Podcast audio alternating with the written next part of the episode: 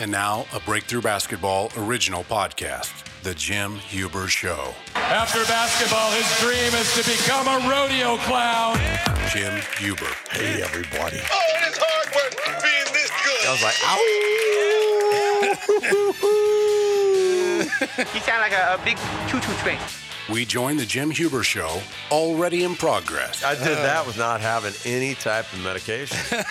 All right, so welcome to the first episode of the Jim Huber Show. I'm assistant coach Troy, the head coach over there, Jim Huber. Uh, and and Jim, how are you today? You're I'm looking good. great. I'm doing great. It's your- great to be here and be with you. Let me read the breakthroughbasketball.com description of Jim Huber. Listen to this. Jim Huber has developed and coached NBA players as well as elite prospects who attended the nation's top basketball programs, including Duke and Kentucky. 20 years of basketball coaching from youth, high school, and college, 45 championships, 26 Final Fours. Holy cow. He has coached more than 50 college players. He is currently coaching with MoKan. And you were good enough to go to college. You ended up playing where? Where'd you go? You- Well, so I went to Allen County Community College. I went on the recruiting visit with a friend of mine who was 6'8 and all state.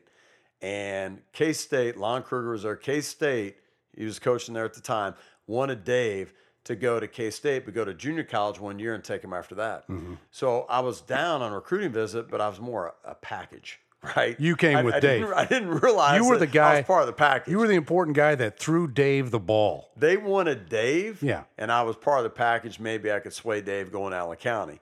And we sit, I ain't kidding you not. I we sit in this office and Coach Crane, he comes in and he opens up the, you know, the the recruiting materials and opened it up. And it's got like listen to all these kids like at Seton Hall and Oklahoma and Florida and all these places. And we're in the office and he get a phone call. I'd be like, hey, Coach Sloan at Florida. Oh yeah, yeah. How you doing? Ah, he's interested. We'll see. We'll see what takes place. You think that He'd was really up. Coach Sloan at Florida, or was that the assistant coach in the other like, room going, hey, he'd, he'd get another call. Hey, PJ Carlesimo, but you're like a kid in a candy factory, and Yeah. you think, oh my, Oh my gosh, God. I can go play at these places. And Yeah. he says, if you come here, Jim, we'll get you there. So we go home, Dave and I, and we're thinking about where we're going. Dave's getting recruited by more schools than I am. And all of a sudden, Dave decides he's not going to go that route. He's going to go to Rockhurst University and he's going to go play basketball there. I decide I'm going to go to Allen County. I get a phone call from the coach, and Coach Crane's like, Hey, Jim, have you made up your mind? What are you going to do? And I was like, and more importantly, what like- is Dave going to do? well, he goes, I couldn't get a hold of Dave. I was trying to get a hold of Dave too. And I was Yeah. like, Well, coach, listen, I, I, I'm coming. I'm coming. I'm Dave, coming he's there. He out. goes, Oh, that's great. He goes, uh, What's Dave going to do? And I go, Well, coach, he's going to go to Rockhurst, Rockhurst. University. You could hear a pin drop. was he like, Jim, I don't know if we're going to have a spot for you. but I look back now Yeah. and I realize, oh my gosh, he was sitting there going like, Yeah. do you really want to come? Yeah. Because we really wanted Dave, Dave. and we're getting you. Yeah. So, I so you went Allen there, County. and your teammate was Jr. J.R. Rider. J.R. Isaiah Rider. Isaiah Rider, one of the biggest knuckleheads probably Oh, yeah. in the history of the NBA. He's up there with like Dennis Rodman, knucklehead, J.R. were in Smith. Minnesota when he was there. J- yeah, he got caught smoking weed off a pop can in the Target Center parking lot. Dude, I could write a book after a game. stories about J.R. Rider. J.R. Rider. What, what took place there. It was unbelievable. He, he was so talented. Oh my God! But the things he did off the floor, and, and coach would cater to him. He would let him do knucklehead type things and get away with it. And unfortunate, you know, the unfortunate part about it is he never really got the accountability. he had Michael. Jordan like But he could have been, athletic he could have ability. been an NBA All Star. Oh yeah, for many years. I mean, he's the first guy I saw take off on the baseline and rip it through his leg. It, it was called the East Bay Funk or whatever it was. The first guy I saw do that was J.R. Rider in a dunk contest. I was like, oh my god. Speaking Never of seen that, though, yes, speaking of, that, they compared him to Mitch Richmond back in the day because he was projected to go to K State. yeah, he was about that size, wasn't he? But he didn't have the mindset, No. and the the the hard Work the ethic. passion that that Mitch Richmond did. I mean, you can't you can't open up somebody's heart and, and you're open up their chest, pull out their heart, and kind of see what they're really about. And Right. He didn't have that. How would you describe yourself as a coach? Because you coach high school players, but you're not a high school coach. Yeah, I mean, I, it's more of a I call it you know kind of a year-round club, spring summer type high school program, grassroots is what I've really been involved with. And explain done. Nike grassroots basketball because people think you're an AAU coach, but that's not true. It's it's something Yeah, different. you hear that a lot, and people are like oh, AAU, AAU, and it gets branded kind of like Kleenex, right? That's a tissue. Well, to, to going back to what what you know, grassroots is Nike. Nike created a spring summer type platform where it tried to get some of the top teams, like 40 top teams in the country, and try to get them in similar venues, areas where they would compete on like weekends instead of having it before where you'd have, you know, uh, maybe a couple good teams come and you have uh, some other teams aren't very good and the games don't really get very competitive until like the semifinals or almost championship time. this is the NBA for high school kids. I mean, that's Yeah, what I mean, it is. it's it's you're talking about college based rules. You know, three point line Shot clock. based. Uh, shot clock, thirty second shot clock. They got you know college officials. Um, and the kids, I, I, my mind when I went to see Jimmy coach a couple of years ago for the first time, and we went down to Dallas to the EYBL, it blew my mind seeing how big these kids are. They're every team has a seven foot kid. I, I swear, I saw a kid from Texas, one of those teams. He had to be seven foot seven. I couldn't believe the talent. And you coached a kid like this year, Michael Porter Jr. last year, uh, that is six foot eight, shoots from thirty feet, jumps from the free throw line, and, and had the number one play on Sports Center. Jumped over two guys' head and dunked it from the free throw line. That's the kind of talent that you're involved with. That's amazing. Does it blow your mind being because you were like a small college type player? Does it blow your mind looking at these kids and going, yeah, it's amazing the the abilities they have, and and I, I love the fact that within the EYBL they set up to where they have it like league and standings Mm-hmm. to where games mean something. You know how it is in the spring summer. You play a lot of games, and it's like it's almost like each weekend's a reset button right? for a new tournament. I mean, the games mean something. They carry over, and they only take the top 24 teams, you know, make the Peach Jam. They go on your records. And that's what's great about, you know, MoKan, the success we've had. We made, you know, three consecutive Peach Jams um, in, I think, uh, four out of the last five years. So that's, uh, you know, pretty great that we've been able to do that. Jimmy became a head college coach at the age of an embryo. What is it? I was pretty young. I You mean, I would say like 20, 25 years old. Straight out of the crib to the head coach at Avila University. You were 20, how old? 25. I thought I knew it all, Troy. Yeah, and you knew Not a thing. you knew nothing. And how did that? That's really early to be a head coach at a college. How did that? How, how did it go? You know, I think when I I was really kind of naive a lot to when I was became a head coach, and I thought I was going to go in and win a national championship, and I was kind of win at all cost mentality. And um, I, I really, when I look back and I reflect on it, you know, I, I did things that I'm not maybe proud of the way I coached compared to what I've learned over the years and how different I am as a coach. If I could go back in time, What's something you did that you are not proud of? I just think you know it's like after you know it might be after a game or uh, at halftime, and you know coming in and going nuts and throwing try try a race marker and you know breaking a board or Have you gone to. Phil Jackson's Zen stage now, or are you that laid back, or uh, I don't think I'm not I'm not that laid back. you're not but- laid back on the sideline? But, Still, but for more for me now, I coach when I when I coach and I get enthusiastic from the sidelines. I'm coaching with passion, but also I want my kids to be prepared before things take place. So I'm trying to put them in great positions to help them have success, and I and I, and I do that to try to prepare our kids. So me is, and I don't when they make mistakes as much. I might take them out and talk to them and let them know what they need to do. But before I used to make, you know, you, you know it is. You get really upset and you're getting upset at the kid and, you know, saying negative things to them and maybe not being as positive. So, so changing more of my mindset and how I interact with the players in games and off the floor as well. When you started in coaching, we've talked about this, winning was more important when you first started coaching than maybe it is now. Even though the stakes are arguably higher in the EYBL than they are uh, at a small college, but now character development and, and making great human beings seems to be your focus. Yeah, to me that's that's what it's come to now. Like when I go into a tournament or say a particular game, I don't even talk about winning. Kind of like the John Wooden. I mean, to me, I talked about hey, playing your best.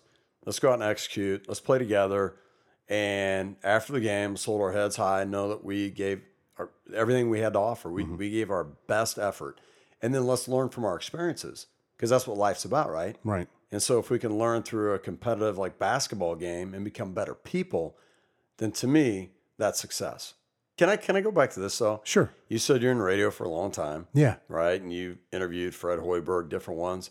So tell me a little bit about Troy. Yeah, Just it's just me and you. us together. Nobody else. Oh God, I don't know. I interviewed like uh, in basketball. Fred used to come on the show. Uh, Terrell Brandon. I don't know if you remember him. I remember Troy Brandon. uh, point guard for the Wolves, and I lived up in Minneapolis and, and got to know some of the basket Flip Saunders, uh, Kevin McHale. Kevin McHale is uh, we got to try to get him on because he's the funniest guy in the world. Really? Oh my God, he's hilarious. He's like Flip Saunders would sign an axe murderer if he could get 20 points and 10 rebounds out of him. he said, you know, just laugh, just joking. Just a great guy. Um, you have a beautiful wife. You have a child on the way. This is get to know Jimmy time. Yeah. You have a little boy named Caden. I'm excited. September 19th. And Caden is how old now? He's Caden James. Caden James, a year old, a year and a half. He's actually, Troy, he's over two. yeah. He's so getting close to two and a half. and this comes late in life for Jimmy. We're the same age, but Jimmy has had kids much later. We're talking about you're going to be at his high school graduation. You're going to be in a walker. That's my boy. like your grandpa showed up today. How'd that happen? Caden, your gramps here for your graduation. How about that? Hey, is it bad right buddy. now that my son is actually reading to me? He's reading to me. New York Times. What's he? What's he into? No, he likes Mickey Mouse. Yeah. He likes uh what was the other one? Uh Goodnight Moon. Goodnight Moon. I was just getting ready to say Goodnight That's- Moon. That's, a great one right there. I love Goodnight Moon. We always did that one together. Yeah. That, that's one of the I, I love that at the evening time. Yeah. Being able to bath time, you know, reading reading books, hanging out, prayer time, sing songs and kiss them goodnight. And See, this is a side of Jim I didn't see. All I saw was the intimidating Cobra Kai guy walking to the gym and intimidator.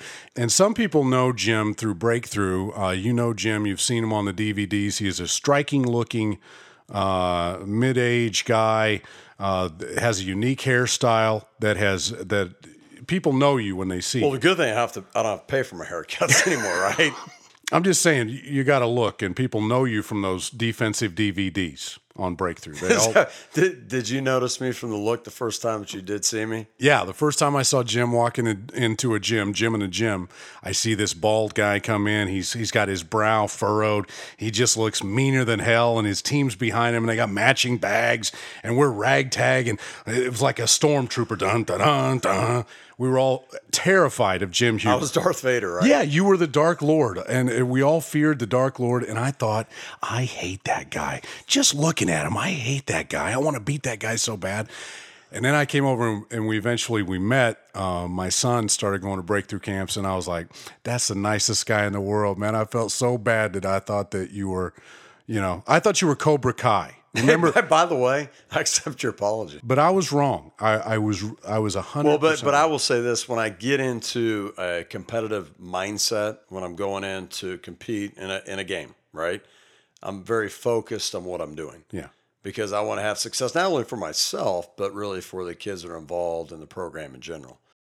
Jimmy was how many brothers and sisters do you have? I'm, um, you know, um, It's not something you have to think about. How many brothers and sisters do you have? I got two sisters, two older sisters. Two older sisters. Yeah. How was your childhood, Jim? Was it happy? Oh, I was very happy. And dad was a coach, Yeah, dad was a coach. and that was hard on little Jimmy. I cried a few times. Did you cry? Yeah, I did. How come? What Come on, did be he? mommy, mommy, What did he? What did Bubba do to you? mommy, help me. Hold on. Let's let's break this down. What did Bubba do to you? Did he? Did he? Was he a bad man? Let me tell you something, Troy. When you're having practice, and practice is hard, and you know you get they getting on you about practice, about things that you maybe aren't doing very well. We're talking about practice? About practice, and then all of a sudden you get in a car and you drive home. You're riding in the car, and you hear about it on the ride Y- home. You be Bubba. I'll be uh, little Jimmy. Little Jimmy Huber. What would Bubba say to you in the car after a basketball game? he wasn't like over the top, but it is hard to play for your dad because you're, you know, you want to please him, you want to do very well, you got to prove to other people that you're better. Because people think that you're on the team or you're playing a certain position or 'Cause you're the coach's because son. You're the coach's son, Right. and you have to be better. So there's that pressure, and that if you can't handle that, it doesn't allow you to really be as effective or play as well as you're capable of playing. Having gone through that, will you coach Caden and and the new addition that's you know, coming? I mean, maybe, you know, maybe not. I don't know. It depends the situation. It depends who's there available to coach him. Do you want to coach him? Um, I'd rather have probably somebody else coach him. Would you? Because of what you went through? Um, I just think it's sometimes hearing another voice is good, but I will say this: I do believe if I was coaching him when I was, you know, 27, 35, compared to where I'm going to be when I'm coaching him when I'm 60, 70 or 80 when he's playing? No, my mindset toward coaching is is totally different. Yeah. and even my son. I mean, I look at coaching them very differently and, and how I communicate with them. So I think I'll be more loving, more more caring. I think I would be I'll be a much better like parent coach. Yeah. Um, and I do see sometimes parents they can't sometimes their kid doesn't play well or they're not good enough to start or they're not good enough to you know play a certain amount of minutes or a certain position and they play him anyway Right. so i think sometimes parents put their kids in bad situations and, at times And, and this type of stuff that we're talking about is is going to be uh, content just for the podcast to come up. We're going to talk to you about coaching your own kids and the the pitfalls and the, and the potential payoffs for doing that and reasons for doing it, reasons for not doing it. All right, so that's it for our first podcast. Uh, we will see you here on the Breakthrough Basketball Podcasting Empire. We'll do one show a week. i look forward to it troy boy All right, we will see you here on the next Jim Huber Show on the Breakthrough Basketball Podcast Empire. The opinions expressed on the Jim Huber Show are not those of Breakthrough Basketball or any other sane human being for that matter. I wish I didn't have to wear pants.